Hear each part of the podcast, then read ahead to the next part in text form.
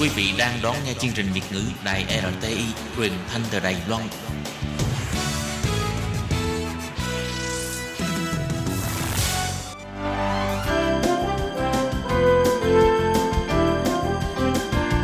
Xin mời quý vị và các bạn đến với chuyên mục Nhìn ra thế giới.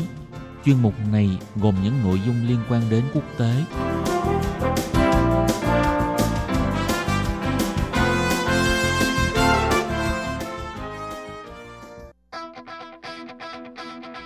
Tường Vi xin chào quý vị và các bạn.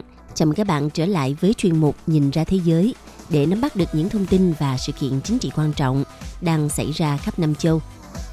Các bạn thân mến, nội dung của chuyên mục ngày hôm nay bao gồm những thông tin như sau. Liên minh châu Âu và Thổ Nhĩ Kỳ liệu có lâm vào một cuộc chiến mới hay không? Trung Quốc là nước nắm trong tay nhiều dữ liệu nhất toàn cầu. Cuối cùng là Tổng thống Donald Trump sắp hết nhiệm kỳ và tăng tốc trừng phạt Trung Quốc. Sau đây xin mời quý vị cùng theo dõi nội dung chi tiết.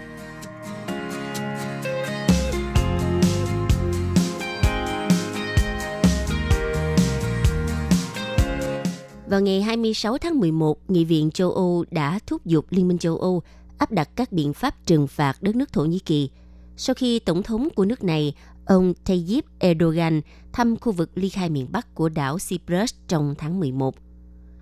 Với 631 phiếu thuận, 3 phiếu chống và 59 phiếu trắng, Hội nghị Liên minh châu Âu đã thông qua một nghị quyết không ràng buộc, ủng hộ việc Cộng hòa Cyprus kêu gọi các nhà lãnh đạo Liên minh châu Âu hành động và áp đặt các biện pháp trừng phạt cứng rắn để đáp trả các hành động bất hợp pháp của Thổ Nhĩ Kỳ. Nghị quyết có khả năng sẽ hỗ trợ cho việc Pháp thúc đẩy các lệnh trừng phạt của Liên minh châu Âu đối với Thổ Nhĩ Kỳ vào tháng tới. Sau khi khối này đưa ra lời đe dọa vào tháng 10 về việc tranh chấp giữa Ankara với các thành viên Liên minh châu Âu là Hy Lạp và Cyprus về khí đốt tự nhiên. Nghị quyết của Hội nghị Liên minh châu Âu gọi việc thăm dò khí đốt của Thổ Nhĩ Kỳ ở phía đông Địa Trung Hải là một việc làm bất hợp pháp. Tuy nhiên, Ankara đã bác bỏ cáo buộc này – nước Cộng hòa Cyprus đã bị chia rẽ theo các sắc tộc sau cuộc xâm lược của Thổ Nhĩ Kỳ vào năm 1974 nhằm chống lại cuộc đảo chính ngắn ngủi được Hy Lạp hậu thuẫn. Hiện chỉ có Ankara công nhận phía Bắc Cyprus là một quốc gia độc lập. Một diễn biến có liên quan, Thổ Nhĩ Kỳ đã bày tỏ hy vọng dưới thời của ông Biden, Mỹ sẽ không trừng phạt nước này vì nước này đã mua hệ thống phòng thủ S-400 của Nga – có thể thấy, Thổ Nhĩ Kỳ không muốn quan hệ với Mỹ trở nên căng thẳng dưới thời của ông Biden và không muốn Mỹ áp đặt lệnh trừng phạt vì đã mua hệ thống phòng thủ S-400 của Nga. Quan hệ giữa Ankara và Washington đã trở nên căng thẳng về một loạt các vấn đề từ chính sách với Syria cho tới việc Mỹ từ chối dẫn độ một mục sư mà Thổ Nhĩ Kỳ cho là có liên quan đến những nỗ lực đảo chính năm 2016. Thổ Nhĩ Kỳ dựa vào mối quan hệ cá nhân tốt đẹp giữa Tổng thống Erdogan và Tổng thống Donald Trump để xoa dịu những chia rẽ. Tuy nhiên, ông Joe Biden được cho là sẽ cứng rắn hơn với Thổ Nhĩ Kỳ trong chính sách đối ngoại và quốc phòng. Việc Ankara mua hệ thống S-400 vào năm ngoái bị cho là không tương thích với hệ thống phòng thủ của NATO, đã làm dấy lên nguy cơ trừng phạt từ Mỹ vào đầu năm sau nếu Quốc hội Mỹ thông qua một dự luật chi tiêu quốc phòng mà theo đó Hạ viện bỏ phiếu cho phép Tổng thống trừng phạt Thổ Nhĩ Kỳ.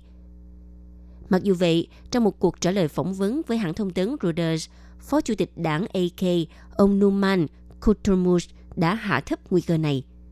Ông cho hay, Tổng thống Mỹ sẽ xem xét sự cân bằng ở Trung Đông một cách rất thận trọng vì lợi ích của Mỹ và sẽ không muốn tiếp tục quan hệ căng thẳng với Thổ Nhĩ Kỳ. Tôi tin là họ sẽ có những biện pháp tích cực trong tương lai.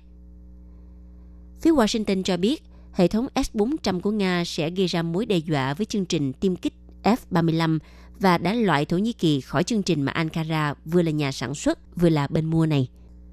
Trong khi đó, Ankara khẳng định hệ thống S-400 sẽ không hợp nhất với hệ thống của NATO và kêu gọi một nhóm làm việc chung thảo luận về các mối quan tâm của Mỹ. Ông Kutumus cho biết Thổ Nhĩ Kỳ sẽ không cúi đầu trước sức ép đảo ngược quyết định mua S-400 hay việc không được sử dụng đến loại vũ khí này.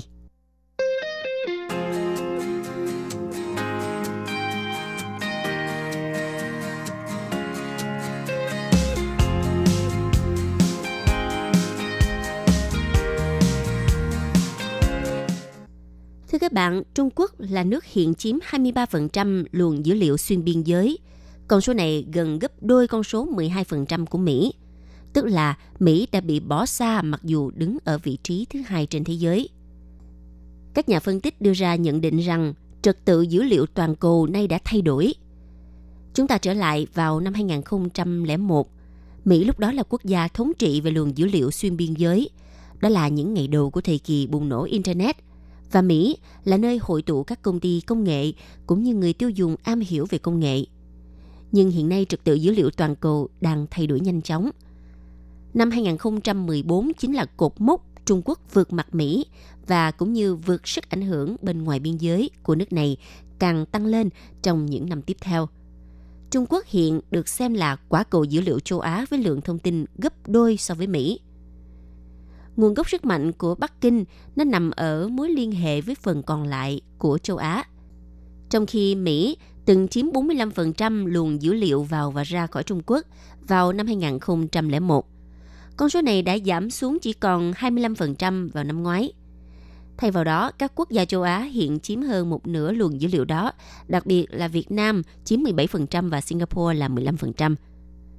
Bắc Kinh đã sử dụng sáng kiến cơ sở hạ tầng vành đai và con đường để khuyến khích các công ty công nghệ khu vực tư nhân như là Alibaba Group Holding và Tencent Holdings mở rộng ra nước ngoài. Chẳng hạn như nền tảng thanh toán di động của Alipay thuộc tập đoàn Ant Group đã có mặt tại hơn 55 quốc gia và được tới 1,3 tỷ người sử dụng. Khi Trung Quốc trở thành siêu cường dữ liệu toàn cầu, thì nước này sẽ kiểm soát lượng lớn tài nguyên vô giá đối với khả năng cạnh tranh kinh tế trong tương lai. Dữ liệu từ các nguồn nước ngoài có thể sẽ mang lại lợi thế trong việc phát triển trí tuệ nhân tạo cũng như là phát triển công nghệ thông tin cho nước này. Hơn nữa, Trung Quốc có thể hưởng lợi lớn nhất nếu như mạng Internet bị đứt gãy. Đầu năm 2020, Tổng thống Mỹ Donald Trump đã ban hành một lệnh hành pháp nhằm mà tìm cách cấm ứng dụng nhắn tin WeChat của Trung Quốc. Đây là ứng dụng mà hàng triệu người ở Mỹ đang sử dụng trong cuộc sống hàng ngày. Bước đi này chỉ là một trong những động thái của Washington nhằm chặn các ứng dụng của Bắc Kinh, cũng như là tạo lá chắn Trung Quốc khỏi cơ sở hạ tầng mạng của Mỹ. Bên cạnh đó, những nỗ lực của Mỹ nhằm xây dựng một mặt trận thống nhất của các nền dân chủ tự do, bắt tay với châu Âu, cuối cùng đã không thành công. Tòa án Công lý châu Âu vào tháng 7 vừa qua đã hủy bỏ một thỏa thuận về quyền riêng tư dữ liệu được đàm phán giữa Mỹ và Liên minh châu Âu. Với lý do Mỹ bảo vệ dữ liệu cá nhân không đầy đủ. Tòa án đã đưa ra vấn đề là việc Mỹ điều tra công dân nước ngoài để theo dõi các mối đe dọa khủng bố, luận điểm tương tự mà Washington đã đưa ra chống lại Bắc Kinh.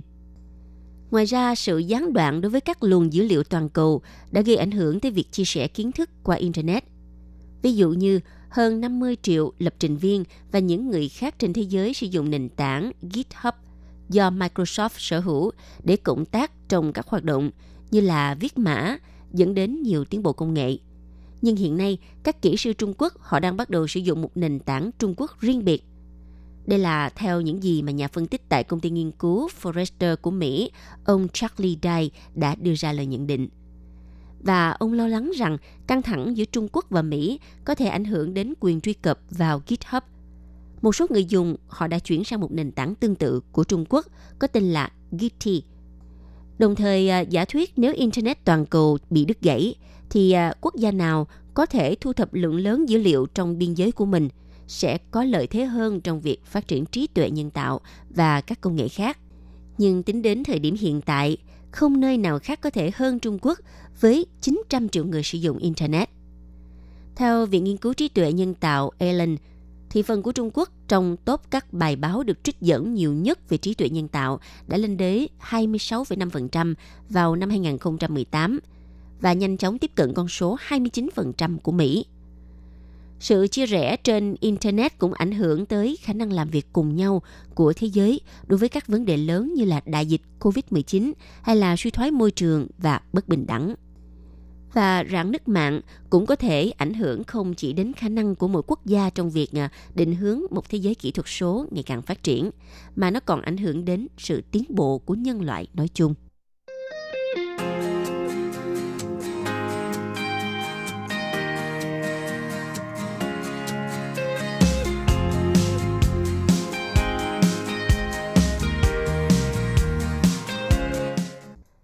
Vị, vậy là chỉ còn vài tuần nữa, Tổng thống Donald Trump sẽ kết thúc nhiệm kỳ Tổng thống nước Mỹ. Tuy nhiên, Donald Trump vẫn tiếp tục cứng rắn với phía Trung Quốc khi ông đưa thêm hàng loạt công ty vào danh sách trừng phạt. Chính quyền của Tổng thống Mỹ Donald Trump được cho là đang có ý định đưa thêm công ty sản xuất chip hàng đầu của Trung Quốc SMIC và Tập đoàn Dầu khí Hải dương Trung Quốc vào danh sách đen trừng phạt liên quan tới các công ty bị nghi ngờ có mối liên hệ với quân đội Trung Quốc. Tập đoàn SMIC và Tập đoàn Dầu khí Hải dương Trung Quốc bị đưa vào danh sách trừng phạt. Điều này đồng nghĩa với việc hai công ty này không thể tiếp cận với các nhà đầu tư của Mỹ. Động thái mới của Washington có thể sẽ làm gia tăng căng thẳng với Bắc Kinh chỉ trước vài tuần, Tổng thống đắc cử Joe Biden nhậm chức vào ngày 20 tháng 1 năm 2021 sắp tới.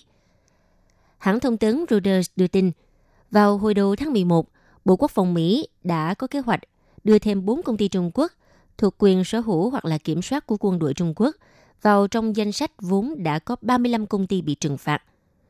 Sắc lệnh mới nhất được Tổng thống Donald Trump phê chuẩn sẽ ngăn các nhà đầu tư Mỹ mua trái phiếu của những công ty Trung Quốc nằm trong danh sách đen bắt đầu từ tháng 11 năm 2021. Và hiện nay vẫn chưa rõ bao giờ thì à, tập đoàn SMIC và tập đoàn dầu khí Hải dương Trung Quốc bị Mỹ đưa vào danh sách đen. Dẫn thông tin từ một bộ tài liệu và ba nguồn tin, hãng thông tấn Reuters cho hay danh sách trừng phạt mới của Mỹ bao gồm Tổng công ty Công nghệ xây dựng Trung Quốc và Công ty Tư vấn Kỹ thuật Quốc tế Trung Quốc cùng Tập đoàn Sản xuất bán dẫn quốc tế SMIC và Tập đoàn Dầu khí Hải dương Trung Quốc. Về phần mình thì à, Tập đoàn SMIC nhấn mạnh, công ty tiếp tục hợp tác có hiệu quả và mở cửa với chính phủ Mỹ. Ngoài ra, các sản phẩm và dịch vụ của SMIC chỉ phục vụ mục đích thương mại và dân sự. Theo SMIC nhấn mạnh, công ty không có mối quan hệ với quân đội Trung Quốc và không sản xuất các sản phẩm dùng trong quân đội. Tuy nhiên, hiện Bộ Quốc phòng Mỹ cũng như Đại sứ quán Trung Quốc ở Washington và công ty dầu khí Hải dương Trung Quốc chưa đưa ra lời bình luận về thông tin được hãng thông tấn Reuters tiết lộ. Tập đoàn sản xuất chip SMIC vốn phụ thuộc lớn vào nguồn thiết bị được các nhà sản xuất Mỹ cung cấp. Tuy nhiên, vào hồi tháng 9 vừa qua, Bộ Thương mại Mỹ đã cho ra thông báo về việc một số công ty cần xin giấy phép trước khi cung cấp hàng hóa và dịch vụ cho công ty SMIC do lo ngại về mối đe dọa không thể tha thứ có liên quan tới việc thiết bị cung cấp cho SMIC được sử dụng cho mục đích quân sự.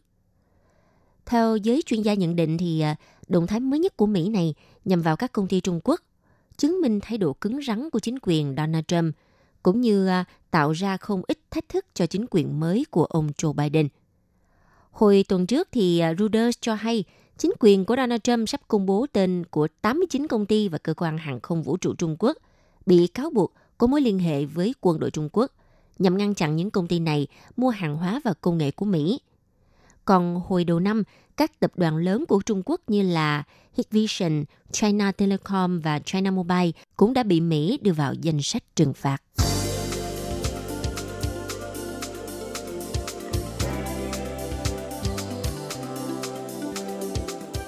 Quý vị và các bạn thân mến, vừa rồi là chuyên mục Nhìn ra thế giới do Tường Vi biên tập và thực hiện. Xin cảm ơn sự chú ý theo dõi của các bạn. Hẹn gặp lại trong chuyên mục tuần sau cũng vào giờ này. Bye bye.